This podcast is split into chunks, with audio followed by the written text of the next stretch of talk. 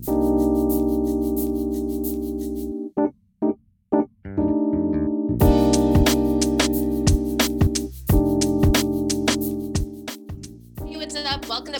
I'm Chantel Chan, joined alongside Akeem Haynes. Episode number 38. We've got a very big show for you today. If you're a fight fan, this is definitely the show for you. But before we start off, we just want to say thank you so much for supporting the show. And if you've been sharing it, liking the videos that we've been posting, we appreciate you so much. And if you want to continue to support the show and you haven't clicked that subscribe button yet, make sure you do. You can also follow us on Twitter and IG. You'll see in the description below the ways that that you can connect with us. And yeah, thank you so much for rocking with us. And uh, yeah, if you also want to rate and review the podcast, you can do that on any of the platforms that you find your podcast on. So obviously, Akeem, lots to get to. Big fight weekend coming up, but I think we got to start off with the hardwood because the NBA Finals is officially set. And yes, the Golden State Warriors heading back to the NBA Finals, and they'll be meeting a Boston Celtics team right now that really peaked during the season. So, I mean, let's just get right into it. Let's give your predictions for the NBA Finals. You know, Brad Stevens and Danny Ainge look like geniuses now, right? Especially how people were saying, why is Stevens leaving and going up to be a manager and this and that? But now it looks like a good plan. But also, um, and you mentioned to this when we first started, maybe episode three or four, where you said, "What? Why would you break up Brown and Tatum yet?" And that is raining to be true because they are a dynamic duo together. Now, as I've said in the show many times, when it comes to high pressure situations and moments like that, I always lean towards experience. You have Steph, Klay, Draymond, with the addition of Wiggins, Poole coming up. Um, I am going to go with the Warriors winning this one, Chantel. Um, I don't think it's going to go seven games. It, I think it's a good chance it'll go six games, and I have the Warriors squeaking it out four and two. I think they know that this could possibly every team that makes it to the finals knows how hard it is to get back there. We saw what the Miami Heat just did, but I think with experience, I think how well the Warriors are playing, I think the mindset and the mentality that they have and what they are going to be able to create and can be for this for this era and for this decade, I think they have a lot more to lose. Um, while I think the Boston Celtics, if they can keep the score together, they'll be able to come back to it. But I have the Warriors winning this series 4 2 and finals MVP, Chantel it's hard not to it's hard not to think that Steph Curry won't get Finals MVP. I think I think we're gonna see that shooting display uh, to another uh, level. But I think Draymond is gonna play a big factor. I think I think Draymond can end up close to a triple double this series. He's gonna play a big role in this, and I think he's going to have to play Tatum um, 85, 90% of the time and just hope that they can contain him enough where he doesn't snap and go for 40, 50 points. But I have the Warriors winning. I think it's going to go 4 2. And my finals MVP is going to be Steph Curry, uh, and they become the dynasty that we've been talking about. What about you? How do you think this is going to go? Um, you know what? It's actually quite similar to what you just said. I have the Warriors winning this one in six games. Mm. And I say that because, you know, I, I think this is already a dynasty. I think it's one of the best dynasties actually that we've seen in this era.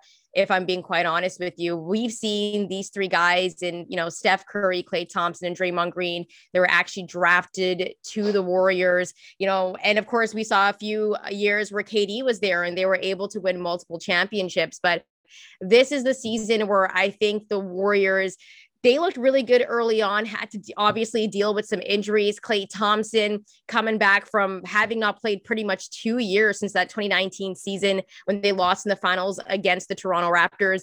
And it's kind of nice to see Klay obviously get an opportunity. We saw him in that final game as the Warriors, you know, separated themselves and headed back to the finals. We kind of saw the Klay Thompson that we were kind of used to seeing and him go off. So the fact that we're seeing Klay give up that type of production to the Warriors, and we know that Steph Curry is going to be Steph Curry. He's been dealing with injuries as well, but Draymond Green is that key piece where he does things that actually doesn't even show up on the stat sheet, and he's going to be a very key player in this team for a long time, and he has been, but especially in this series, to be quite honest mm-hmm. with you. And then you look at the Boston Celtics, and the thing about it is, I actually think the Boston Celtics are an all around better team than the Warriors. And I'm not just mm. talking, you know, when it comes to talent, obviously, like they got Steph, Klay, and Draymond. But when you actually think about how the Boston Celtics play, they play great defensively. They got Jayson Tatum and Jaylen Brown. Those guys can combine for over 45 points a game. And you know that each of them could probably even go for 35 or 40 if they wanted to, and if they had the opportunity to. The Warriors don't play the best defense, obviously, though they've been able to kind of get a little bit better in the playoffs. And the one thing that I noticed about the Warriors is their turnover ratio. They started off really bad, one of the worst teams in the league, turn over the ball a lot. And they really cleaned up things in the Western Conference finals. And you look at Boston, one of the best defenses in the entire league. And then you add their offensive firepower. I think it will obviously just come down to experience. As you said, the Warriors have the experience. This is the first dance that Jayson Tatum and Jaylen Brown actually have in the NBA finals, and it's going to be new to them. It's going to be a brand new experience, whereas the Warriors have been there before, even when you look at Steve Kerr on the coaching side. And I think the Warriors are going to get it done in six, which means they'll be winning game six in Boston. Um, and the Warriors, for, you know, this season, they've really liked to go home to the Bay and win it you know, if it wasn't due to the experience, I'd probably take and the fact that they do have Steph and a Klay. I would probably take the Celtics. I think they're the all around better team in the way they play defense, but just leaning on the experience, the fact that Steph and them have been there before, I got to roll with the Warriors to win this one in six games. Steph, Klay, and Draymond get their fourth rings. And yeah, I think they've already solidified themselves as a dynasty, but this one, putting it pretty much just solidifying it even more that yeah. these guys have been able to do that in this era where you know there's been so many great players and so many great teams so point blank would love to know what your predictions are for the NBA finals. You can let us know in the comments section below on YouTube, or you can also hit us up on IG and Twitter. On IG, our handle is at the point blank pod, and on Twitter at point blank pod. We love to hear from you, so make sure to leave some comments below. Okay, we're going to move over from the hardwood quickly over to the boxing ring because huge fight this past weekend. Of course, we saw it kind of a little bit in social media because it was entertaining. The whole thing was entertaining leading up to the fight. I'm talking about Gervonta Tank Davis and Rolando Rolly Romero. What were your thoughts on this fight? And also, with Tank winning, is he the best at 135? Uh, this this fight was. I knew it would be by knockout, as many of us did. I don't think anybody expected this fight to go the distance. If you if you did, you know, uh, you must have got something that we didn't all get. But when I look at this fight, Chantel, I look up on the makeups of the psychological standpoint leading up to it. You know, especially my background being in high performance sport. Um, the the the easy part is the fight.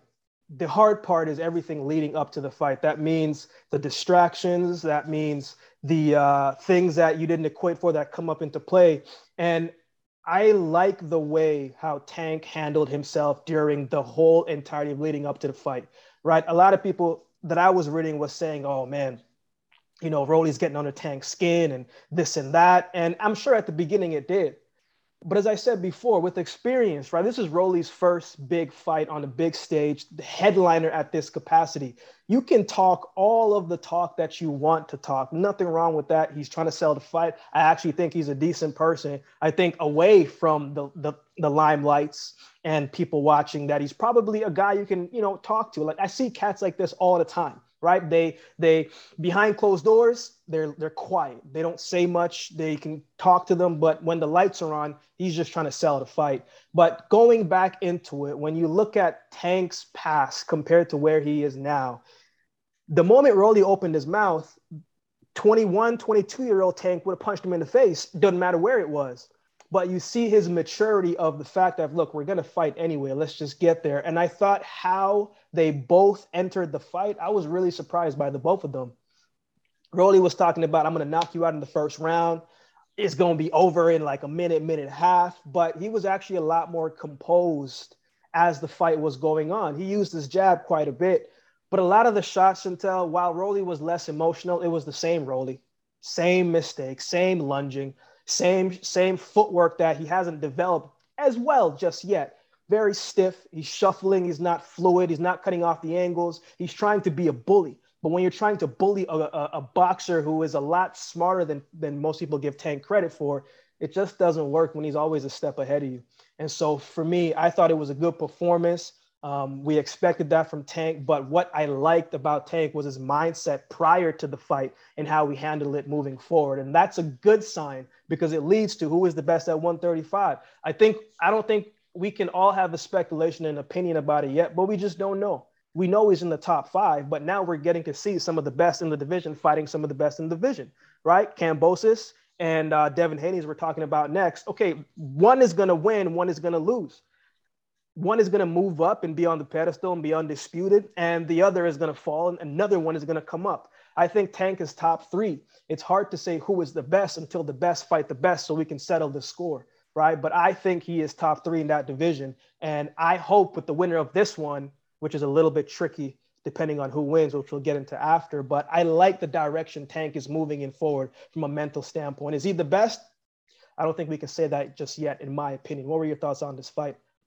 Well, before I get into it, like who do you think he would have to fight the winner of Kambosos and Devin Haney to solidify if he's the best or not? Or is there someone else on that list at 135? You, you know, the other thing is like, you know, people like to say, man, like, you know, Tank hasn't fought anybody, but you can't really say that if he's moved up divisions to fight people, moved up to fight bigger person, and he has names on his list. Just because it's not the names that a lot of fans wanted to see doesn't mean he doesn't have anybody on that list. And that's one of the things that from from my experience when it comes to professional sport, you're gonna race the top guys regardless at some point. And you race a bunch of people who are Olympians, who are world champions, and you beat them. And then people say, "Oh, you didn't race Bolt, you didn't race a Gatlin, you didn't race a Powell." But it's like, yo, we can't discredit the people who we put in the ring against. You can only fight the people who you're against. Um, I think I would love to see the four, as they say, Haney, uh, Ryan Garcia, and uh, Kambosos. I would love to see them go at it, and you got to put Loma in there, but we don't know what what Loma's situation is. But those five need to fight each other, and I don't think uh, if Kambosos wins, there will be no rematch.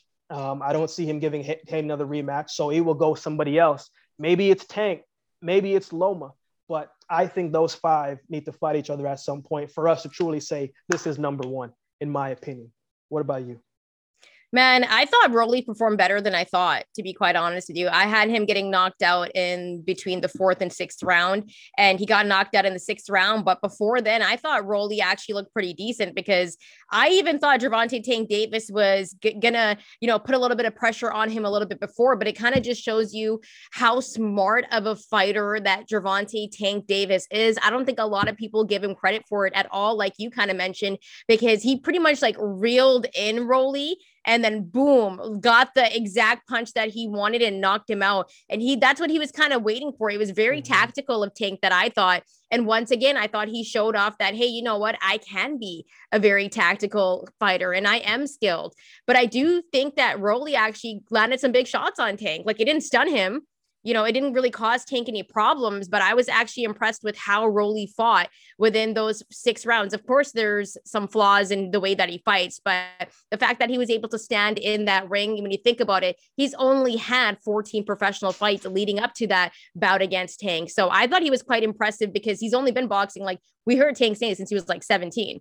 So for him to be in that ring with Tank and land some big shots, get him onto the ropes, he wasn't able to like really, really cut off the ring. But I think you got to give Rolly some props there because we knew that he was going to get knocked out. Like we knew this was eventually going to happen. But the fact that he was able to stand in there with him for six rounds and, you know, also take some big shots too. Like Rolly took some big shots too from Tank. So I thought it was pretty impressive. And shout out to Rolly because, you know, he really sold this fight, whether you like him or not.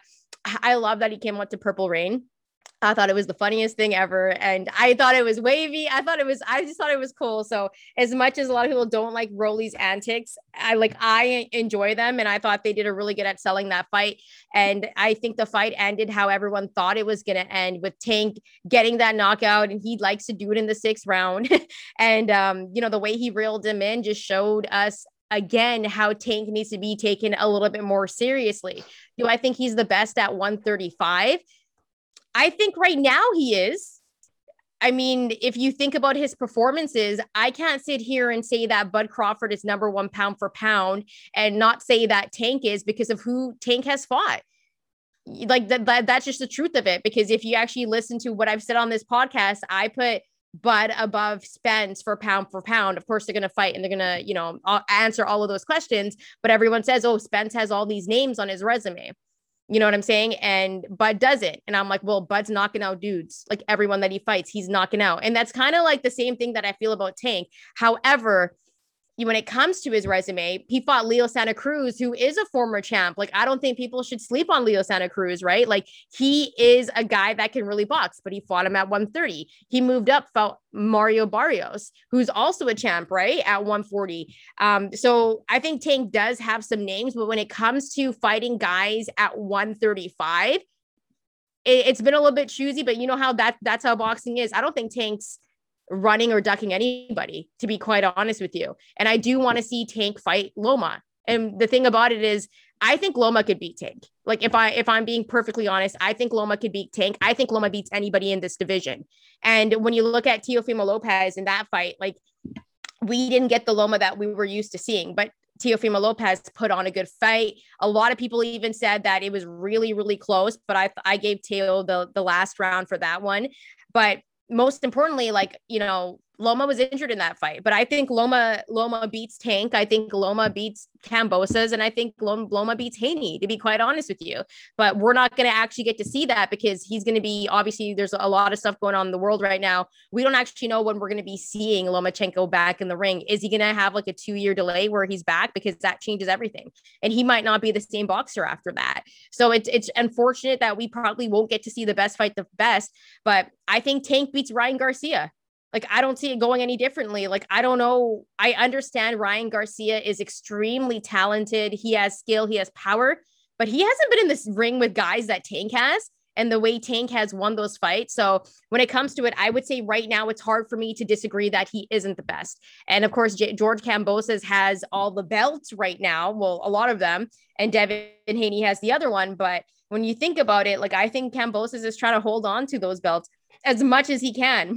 I think he's buying his time, you know, and we're going to get right into mm-hmm. that. But of course, point blank would love to know your thoughts on this fight, Gervonta Tank Davis, and of course, Rolando Rolly Romero. Let us know your thoughts in the YouTube section below. You can also hit us up on Twitter and IG, and you'll see in the description below the ways that you can connect with us. Devin Haney, George Kambosos become undisputed. One is going to win, the other is going to fall. Chantel, what are your thoughts on this one? Who do you have winning? Well, we kind of touched on it a little bit. You know, George Kambosos, I don't think anyone really thought that he was going to stun Teofimo Lopez in that fight. But when you think about everything Teofimo Lopez was going through mentally, it wasn't the same Teo that we were used to seeing. And George Kambosos he showed his skill set, right? He moved around the ring really well. He threw nice combos. He had a really good game plan that he stuck to. And Teofimo Lopez had the worst game plan. He just came in there, didn't take his opponent seriously. And well, look what happened. I think he got dropped in that first round, if I remember. Mm-hmm. And he it was just he was just looking for the knockout. And Kambosos stuck to his game plan. He also showed that I think a lot of people sleep on George Kambosos being an accurate puncher because he is quite accurate. I also think he punches hard enough where Devin Haney will respect his power. I don't think he's like this like knockout artist or anything, but I think when it comes from the two between George Kambosos and Devin Haney, I would give the slight edge to George Kambosos Jr. just on the eye test of who has power. Now, stylistically, these guys are two different fighters, right? Haney, this is a really important fight for him because a lot of people have said in the past that well, I, you know what? I feel like a lot of people haven't wanted to fight Devin Haney. And because when you look at his style, he's really defensive. He kind of reminds you a little bit of Floyd Money Mayweather, especially when it comes to that shoulder roll D. When you think about the young guys in boxing right now, I think it's like Shakur Steven and Devin Haney, and they have this skill set where defensively they are just extremely talented. And if you want to see boxers box and you love the sport of it, then you're going to love watching these guys. Do I think this fight is going to be extremely entertaining? Like, no, like I think it's going to be a good fight. I'm going to enjoy it because that's the type of boxing that I like. But to a casual fan, this fight might not be as exciting as other fights that you might see. To be, it's not going to be like you know Fury and Wilder three. It's it's not going to be anything like that because Devin Haney You know, he's a very skilled boxer, man. He has a very high IQ. He has a really good jab. He moves around the ring really well. And defensively, he is elite. Um, he's a great body puncher and he has immaculate timing. He's very tactical.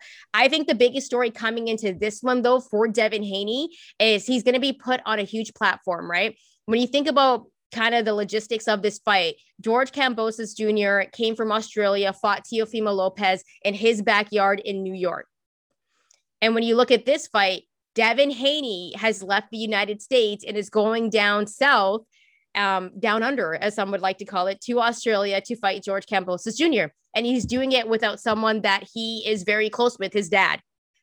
Mentally, I think it's going to show how tough Devin Haney is there's a lot of factors that actually go into this bout. And I think Devin Haney not having his dad there in his corner, a voice that he is so used to hearing for his whole entire career, ever since that he's been boxing in the amateurs. Like his dad has been there. This is Devin Haney's biggest fight in his career. He's also going to be put on a platform where it is a pay per view event. It is for undisputed. Right. Some people say that Devin Haney has pillow fists and he got his uh, strap emailed to him because we all know how he got his strap, right? But I think this is a huge chance for Devin Haney to really make a name for himself in this division because everyone talks about Ryan Garcia, who has this huge social media following, Tank, you know, the knockout artist. Some people think he's like baby Mike Tyson. Even Teofimo Lopez, before he dealt with some stuff mentally, like he was really put on this platform and elevated in this division to be like maybe next up you know, a guy we should check for.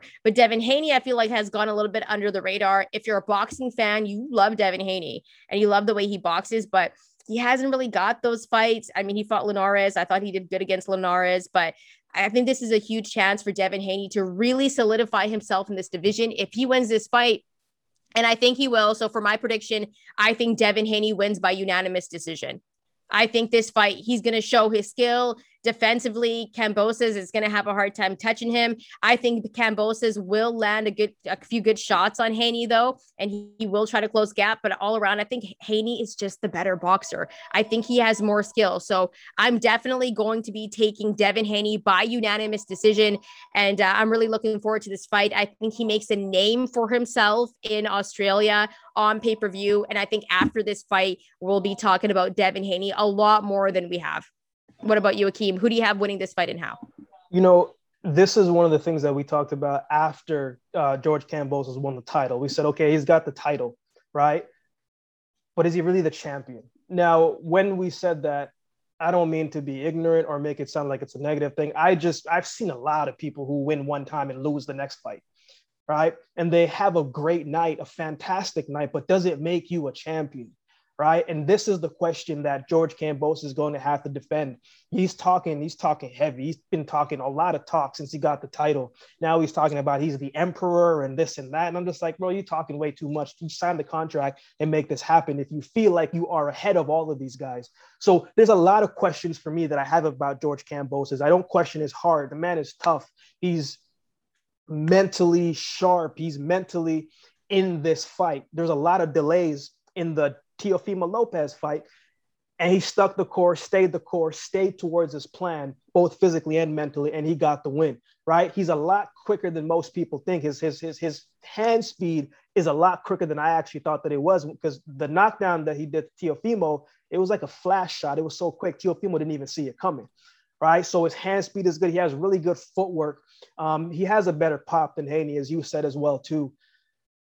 But he has his hands full. He's the fate. I don't, I don't even think he's the favorite. I think it probably leans towards Haney. But the thing is, when you're at home, you have that extra energy. You have that extra confidence because you're at home. You're coming to your people. And he is definitely going to have that to his advantage. Plus, I don't know what the refing situation is. I heard that they're getting international refs and not refs from his parts. But again, you know, you can slide a couple boxing people, boxing referees, a couple thousand dollars, and you can shift the momentum a little bit. Not saying that's going to happen, but I've seen seen a lot of things happen. Are you saying that happens? uh, uh, yeah, hey, uh, a little birdie once whispered that to me. Um, but Chantel, we're going to go back a little bit to Devin Haney, how he's coming over here right? His dad can't come. I think his second lead trainer can't come, but the third one can come. But the two main people, his dad and I forgot his other trainer's name. I remember Chantel 2016. Um, my track and field coach didn't actually come to the 100 meter trials. And I remember when he told me he wasn't coming, and I was sharing it with my massage therapist and a couple other people. They're just like, "Yo, bro, like that's a tough feat. Like your coach isn't coming. Like what's you know who's gonna help you do this and that?" And I was like, "What do you mean who's gonna help me do this and that? I'm here." he is a good eye. He's a guide, right? And I'm sure uh, uh, Devin Haney would love to have his father that that's his trainer, right? That's familiar territory, right? I saw the embrace. I saw the embrace Devin Haney Senior gave to his son. It was it was it was a it was a it was a nice embrace, right? And I love to see that.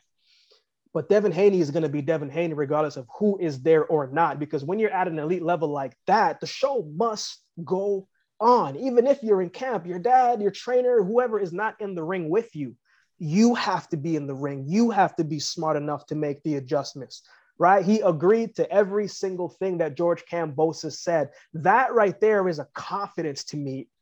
It's saying, bro, I don't care what you want to do. I'm coming to get this title. And I think that is the mindset and the mind frame that Devin Haney is going into. There are going to be two to three, sometimes five good moments in this fight where if George Kambosos can get Haney, because Devin Haney always in all of his fights, there are a couple moments where he leaves himself susceptible to getting popped and to getting whether he just lets his guard down a little bit. And George Kambosos has to be able to capitalize on those moments when he lets his guard down because Devin Haney doesn't really let his guard down, but he does during a select moments throughout the fight. And George Kambosos, he's going to have to apply the pressure because, you know, with Devin Haney, people say he's boring, but the science of boxing is beautiful if you understand it as you do and we do, right? And many others do as well, too. If he is not going to apply the pressure and take risks, Devin Haney is going to counter you and jab you all around the ring for 12 rounds, and you're going to lose your title wondering, should I have done more? You got to do more because Devin Haney is going to fight Devin Haney's fight. And for that, I have Devin Haney winning this one. Devin Haney's ready to become champion. Uh, this is a lifetime of an opportunity, and Devin Haney is going to do Devin Haney things. It's just as George Kambosos Jr. going to take the risk and be the emperor that he believes he is. Emperors take risks. Achilles, one example. But point blank, would love to know what are your thoughts on this fight? How do you have it going? Who do you have winning? Let us know in the YouTube comment section below. Chantel, we got to go over staying in the ring, but another fight, someone who you've been big on, Stephen Cool Boy Steph Fulton versus da- uh, Daniel Roman. What are your thoughts on this one? How do you have it going? I'm super pumped for this one. It's for the WBO, WBC junior featherweight straps. And like you said, I'm a big fan of Cool Boy Steph. When we talk about pound for pound, like you want to put some dude on a list, this guy, Cool Boy Steph, I, I, think a lot of people are actually sleeping on him a little bit. But Daniel Roman, he likes to fight on the inside a lot. He's a brawler, he's a good puncher, he has a really high work rate. And, you know, when we are talking about power and stuff, like when you look at their records, I think between him and Cool Boy Steph, I think Roman probably has like the power edge. I know if you look at him, like his record, you're like, no, there's no way. But like, I'm just talking like eye test. You know what I mean? Like as a boxing fan, I'm taking a look at the eye test. I'm like, yeah, he definitely has a little bit more power than Cool Boy Steph. But um, you know, just based off that, but he, I think this is going to be a really, really tough fight for Cool Boy Steph, right? Because when you think about Fulton, like he has an extremely high IQ. He's really good defensively. His head movement is ridiculous. Um, I love his footwork and I love the way that he's like super smooth with his dips and pivots. Like defensively, Cool Boy Steph has the edge over Roman. And then Steph, Cool Boy Steph really knows how to use his ankles. Like when you actually watch him fight, we talked about the sweet science, you mentioned it.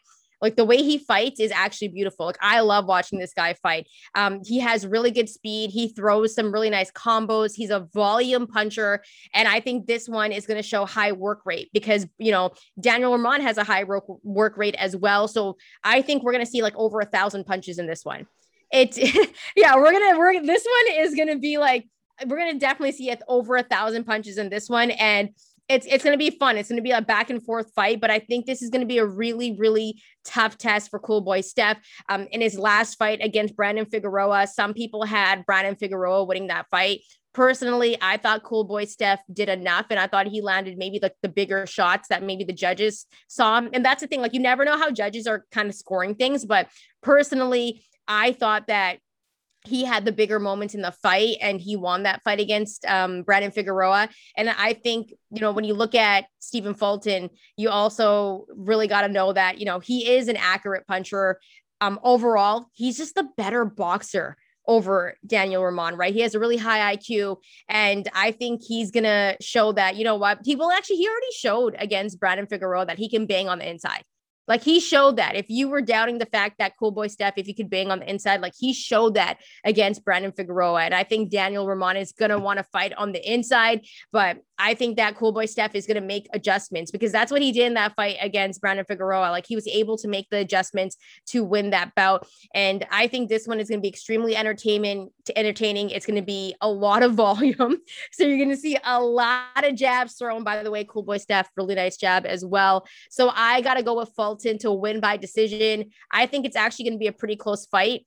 I wouldn't even be surprised if it's like a split decision, to mm. be honest with you. But I think Cool Boy Steph is good enough where he gets he gets the win by unanimous decision. What about you, Akeem? What are your thoughts on this bout? Yeah, you know when I think about Cool Boy Steph, I think about as you said, technician. Right? He's not gonna wow you with with man. This guy's explosive power. He's got explosive movements. No, he's very quick. He's very calculated. He's smart. He's not going to he's not going to make a decision without thinking that what the next anticipation of the fighter could do. And that's what makes him so good, right? He fights from a distance really well. But as you said, Chantel, I was very surprised with how well he fought in the pocket against uh, Figueroa. I wasn't expecting that from Cool Boy Steph. I was expecting him to find a way to get out of the pocket, right? And to continue to control the distance, but he wasn't afraid to mix it up. And I thought he adapted very well while he was in the pocket. So that goes to show me that as a fighter, he grew right in there in the ring because every round, you know, Brandon Figueroa was coming at you every single round and he's throwing volume and he's throwing heavy shots, however he can hit you. And it's just like, he's like, it's like, bro, like, give me time to breathe, right? And I think when you look at it like that, I think that's what Roman is going to have to do a little bit, right? You're going to have to stick to him like glue. Don't allow him to lull you to sleep as he is trying to control it, right? I think you're going to have to go in there and use volume, use range, and you be the aggressor, right? Rather than allowing Cool Boy Steph to dictate the pace, the rhythm, the cadence of the whole fight. Because if you allow him to do that, you're going to get jabbed, you're going to get countered. He is going to impose his will rather than you taking the risk to figure it out. But I don't think Roman gets as much uh, appreciation for his skill set that he has. I think he's a good puncher. I think he has good pop to it. May not knock everybody out, but when you hear him, like you could you could hear the fight, you could hear the punches, right? Um, I think in the beginning he's a bit of a slow starter to me from the last couple fights that I've seen. Um, something is a little bit different with him, but I think sometimes we're afraid to let the hands go when we know we're fighting a technician you know, because we're fear of not to get countered or not to get outboxed. But in this position, you know, he has very good reflexes. I think he has to use his feints a lot. I think he has to find a way to get inside of the pocket to get away from Cool Boy Steph's jab so he can start to go in and hit the body and really start to chop him down as the rounds go on. But I think if he doesn't impose that will early, Cool Boy Steph is going to get more confident and more confident and more fluid and more rhythmic as the fight goes on. And it's going to be harder to close that gap right? So I think he needs to go in, be aggressive, start hitting the body. Uh, he needs to be able to slip and move, be tactical, cut off the ring, because Cool Boy Steph does all of that very well, and it's all in one motion. And as you said, he's a better boxer than Roman, but that doesn't mean Roman can't be the aggressor. Right. And I think if he is the aggressor and takes the fight to Cool Boy, I think he has a better chance of winning this one. But um, I just think Cool Boy Steph is going to determine that rhythm in the first couple rounds. If if if if if Roman doesn't want to take it to him, Cool Boy Steph's going to say, "Okay, cool. Every round, I'm gonna make it harder for you to close the distance and close the gap. Let's fight my way." And I think that's what Cool Boy Steph is going to do. But Point Blank would love to know what are your thoughts? How do you have it going? Who do you have winning this one? Chantel, we have a rematch with Nonito Donaire and uh, Inoue too. What are your thoughts on this one, Chantel? The first fight, man, they were going at it. That was a great fight. But what are your thoughts on this one? Yeah, this is the dub for the WBC, WBA, IBF World Bantamweight titles. You talked about that first fight. Like when I think about all the fights I've ever seen, that's like top 20 easy. Like this one was like it was like two gladiators boxing each other and it was it was probably one of the best fights that I've ever seen. So I placed it on mm. like my top 20 list to be quite honest with you. I love the first fight. So the fact that we're getting the second one after a few years removed, I am definitely hyped for it. Um you talked about Inoue, right? He's undefeated in that first fight, it was really, really close, but Inoue won by unanimous decision. Went to the cards, he won by unanimous decision. I thought he really showed off his toughness and he also took some very, very big shots in that fight. He won this fight with like a broken or- orbital, if I remember. Beast. Yeah, I don't. like, I don't remember if it was it a head clash or did or or, or did he? You remember just... he had the hu- huge cut. I but yeah, I, he had I, a gash. Yeah, yeah and I didn't know it was a broken orbital orbital until after the fight. But the fact that he won this fight by unanimous yeah. decision with a broken orbital like shows you how tough he is. He made a lot of adjustments in that fight. I think he learned from the first fight not to be overly aggressive. He's a great body puncher. He throws nasty combos. He has power. Both of these guys have really high IQs, man, and they both have um, power. Um, he's got a really, really nice jab as well. And we all know that Inoue has this vicious left hook. His left hook is like beautiful. It's gonna knock out anybody. But um, you know, I think in this division right now, no doubt about it, Inoue is the best in this division. And he's on a lot of pound for pound list. He's on my pound for pound list. But if Inoue wasn't number one in this division, Donaire would be number one in this division. Okay. Don't sleep on this guy. He's been boxing for quite some time now. He has a really high IQ as well. He's very skilled. He has power as well, just as much as power is Inoue, in my opinion. Of course, everyone's talking about his age. I think he's almost 40. I think he's like 39 right now. But to me, I don't think that father time has caught up to him. Like based on the fights that I've seen, I thought he looked really sharp. I thought, you know, if anything, he's one of the hardest hitting guys in this division. He still has really good speed. He still has really good technique. He still has a nasty right hand. And he has like those lead hand hooks to the liver, like crazy. He's a great body puncher, right? He does it with power too. Yeah. And he mm-hmm. has the size advantage over Inoue. I was watching this interview and he was like, yeah, if Inoue thinks he's going to get like the same same fight that he got last time, there's no way. And I was like, oh man, this is going to be so talk, good. Talk heavy, right? Because like we saw Inoue make adjustments in that first fight, but like Donaire, the thing about him is he has so much experience, and I think it's so hard. It was like actually hard for me to pick this fight because at the same time, like I know how good Inoue is, but I think Donaire always has a chance because he's that good. And I just don't sleep on him because he has the experience. We've seen him do it before. I know he has like six losses on his record, but that doesn't mean anything to me. Like I'm not one of those people that's like he's got to have a O. Like he, he's been in the ring with some elite boxers. And I mean, I'm I'm to take Inoue to win again by decision, but I would sprinkle a little bit on Donaire because it's it, like it to me is a 50-50 fight to be mm. quite honest with you. It's really a 50 50 fight because that's how good these guys are. Both of them are very skilled, both of them have a lot of power. The work rates are going to be high. This is going to be an absolute, we're going to see big shots from both these guys. And it's going to be really interesting. It's also going to be interesting to see the adjustments that Inoue makes after this, right? Because he's been knocking out dudes. Like in all of his fights, he's been knocking out everybody. And I'm not gonna lie, I cannot wait to see his left hook. But Donaire has a chin on him, and he's gonna take it like a G. So like I am looking forward to this fight. I have Inoue winning by unanimous decision he's number one in this division, but number two right behind him is Donaire. And despite the age, like he still he still has it. What about you, Akeem? What are your thoughts on this bout?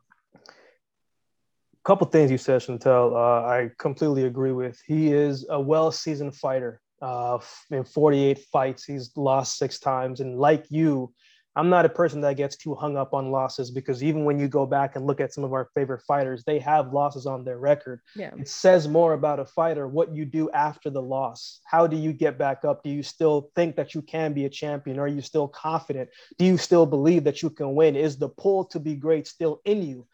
And Donaire, it is because he's still here. And we saw, yeah, he's coming up on 40 years old, but we also saw Erislandy Lara what he did to Gary O'Sullivan. He looks like he is 20, 27. He, he looks better now than he did a couple years ago, right? So how you handle your body over the years, even if you lose a little bit of speed, even if you lose a little bit of agility, your ring IQ and your patience and your decision making and your precision gets a little bit better because you know what to do. You're not trying to force it, right? Donaire is a strong fighter, good puncher, patient, quick. What I like about him, right? He's great stool set, but what I like about him is the fact that he is not afraid to go to the body and sometimes you headhunt so much right? You forget that if you chop down the body, the hands will fall. Sometimes fighters get away from the body and they just try to knock their opponents out. But he's one of those people who I think his upper body movement and his lower body movement, right? They are synchronizing as well. And I think his footwork isn't appreciated as much as well, too, because he knows how to slip and move and get out of trouble if he needs to. Um, now, if it was any other fighter, Chantel, I would say, man, Donaire, oh, it's easy work. He's a big puncher. He's smart. He's well seasoned. He knows what to do. But he's fighting against someone who is as good in every single category that Donaire is, but a little bit better because he is quicker. He's more agile. He's, his footwork is a little bit better, and he's got a 10 year gap. And it's hard when you think about it that way, when someone who is at the height of his career in his top prime against someone who is still at that high level, but he's on the outskirts, maybe in a, maybe in three years or so. We know Donaire is a big puncher. We know he's quick. We know he's sharp. But what I like about him um, is the fact that he can beat you in any way. Whether you want to slug, cool. That's what he likes to do. But if you want to be a little tactical, you want to go from afar, eventually I'm going to close the gap on you. And I'm not going to neglect that body. I'm going to use this left hand. and I'm going to touch up the liver a little bit. Okay, you want to run a little bit? I'm going to come and chase you down. I'm going to switch the angles. I'm going to control the ring. Yeah, you might be bigger than me, which I think Donaire is, but I know how to use my size in the ring. For me, when you're going right, I'm just going to take a little step right, cut left, and I'm going to meet you where you want to go. And I'm going to follow that with a nice right hand or left hand. His reflexes are really well. He's a good counter puncher. He's smart, quick hands.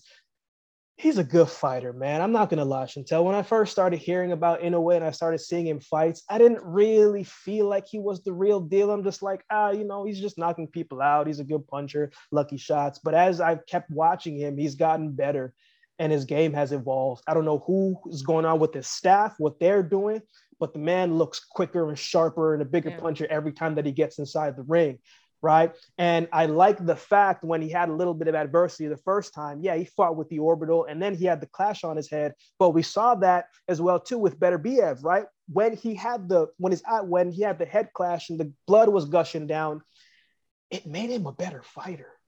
It made him lock in and dial in a lot more right? And I think um, way, he fights better when his back is against the wall. Now, there are moments when he does slip, he does get hit, right? Defensively, he can always improve there, but he does get hit. But he's strong, he's tough, and I think in this Chantel, I think uh, I think youth is going to play a factor. Um, I just think Inoue, is just a bit quicker, a bigger puncher, and just does everything a little sharper and cleaner than Donaire does. But I'm not I don't think it's going to be by decision, Chantel, this time. I think it's going to be a body shot to the liver, left hand, lower body. And I think it's going to be in the 10th or 11th round. I think it's going to be in the championship round because when we watched the fight last time, that's when they both kind of slowed down a little bit. But then the 11th round, it picked up. So I think it is going to be a liver shot that puts Donaire down and Inoue is going to continue his reign. Um, but, you know, like you, I, I, you know, I, I could sprinkle a little bit the other way as well too. But I think I think it's going to be a knockout. But uh, point blank would love to know your thoughts. How do you have this rematch going? Who do you have winning, and how do you think it unfolds? Let us know in the YouTube comments below. But Chantel, before we get out of here, you know, there's a there's a lot of things in life that can take a person out. And when I say take a person out, I'm not talking about physically. I'm talking about mentally because you mentally take yourself out first, and then you physical body will follow. Um, there's a lot of things, Chantel, that we actually can cause harm to ourselves um, when we always expect things to not go in our favor, it can be destructive. It can be a little bit toxic, right? What are some ways that has helped you combat, you know, negative thoughts or uh, negative mindset when you feel yourself going down a destructive cycle? Um, man, I gotta be completely honest. I think everyone kind of has those thoughts a little bit when you can be a little bit too negative in some situations, depending on how things have gone in a particular situation, something that you're striving for, some goals that you want to reach. That's never going to be a smooth road. There's always going to be some major bumps in it. And I think sometimes when you hit those bumps a little bit too much, one after another, you know, you start to lose a little bit of faith sometimes or hope. But I think it's just a reminder of what you want to accomplish or goals that you have maybe set, I think just remind yourself of it. I think sometimes when we're so focused on things, we forget why we want to do things or why we love to do things or why things make us happy. And I think just having that reminder for yourself kind of puts you back into a perspective where you can appreciate things a little bit more and know that the journey is always going to be a little bit more beautiful because it is going to be tough mm-hmm. and nothing's ever going to come to you easy. And I think if you remember that, it kind of, you know, it will uplift you a little bit because I think it's always a good reminder to remind yourself that things aren't going to be easy and you can kind of get into a negative space, but just remind yourself on why you love those things, why you appreciate your things, and remind yourself of the goal and why you're doing it.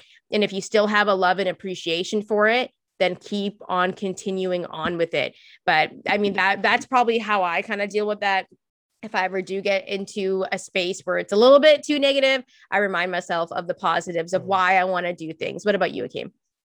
Yeah, I think, you know, I, I think it's important to embrace it, right? Because I think a lot of times we think we are, you know, we have to be perfect 24 7. We have to get it right 24 7.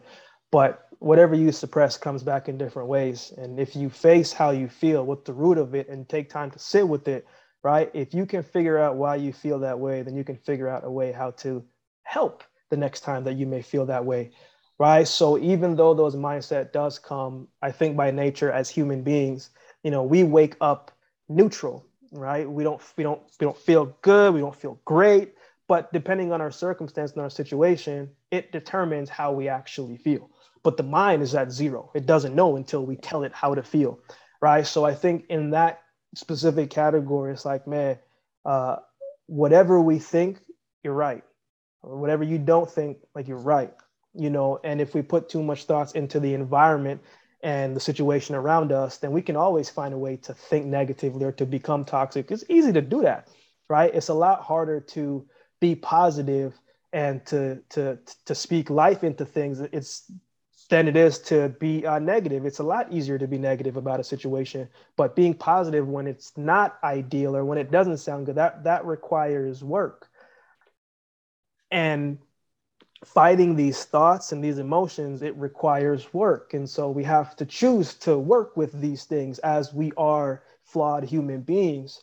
But every single day is a choice that you get to make that despite what you may be facing and going through that you can choose to look upwards and not think that you have to stay downwards and be in the same position uh, that you believe that you are. So that's what i would say. Uh, that's what helps me. I don't try and you know i don't if it's not a great day, I'm not going to say, oh man, it's, a fantastic day when it when it hasn't. You're lying to yourself. Like I get what you're trying to do, but embrace the situation of what it is and switch it from man, you know, it's been a tough day, but what do I have to be grateful and thankful for today? How can I find the good in the midst of the chaos? And usually it's something that comes from within and speaks to us externally. So that's what I would say, Chantel. Um, before we go again as well, too, we are literally what 11 subscribers away from 200 on our YouTube channel, and you know that's a whole crazy journey by itself. And I always like to go back to what you always say. You know, I didn't even think we are gonna have five subscribers, right? Because I just think it's hilarious, right? But I, see... I, didn't. I, I, didn't think we'd have. Well, I didn't think we'd have ten, but yes. I thought but, we'd get five for sure, like five of our closest family and friends. We could easily do that. That's right. You did. You did say. I know my sisters are going to be able to subscribe, but you know, it's. uh it, Just want to say we appreciate everybody that takes the time to tune in to share your thoughts. You know, whether you watch for a second or two seconds, but we hope that you watch the whole video and we hope that you subscribe, right? But you know, we we we we we do this because one, we actually enjoy it, but we actually also enjoy hearing each and every single person that watches your opinions on the fight. We can all have our respected opinions as we break down things that we enjoy, right? That's how we continue pushing the sport forward, pushing life forward, if we listen to where uh, perspectives are coming from. But just a quick thank you and appreciation, uh, love and guidance to everybody who continues to tune in. We appreciate it. And uh, 200's coming up quick, and uh, uh, we'll, we'll have to think of something to do for that. But don't forget to subscribe to the show um, and be sure to leave a rating and review wherever you can leave rating and review on podcast platforms. So, with that being said, I am Akeem Haynes. I'm Chantal Chen. And this is Point Blank. And we'll see you next time.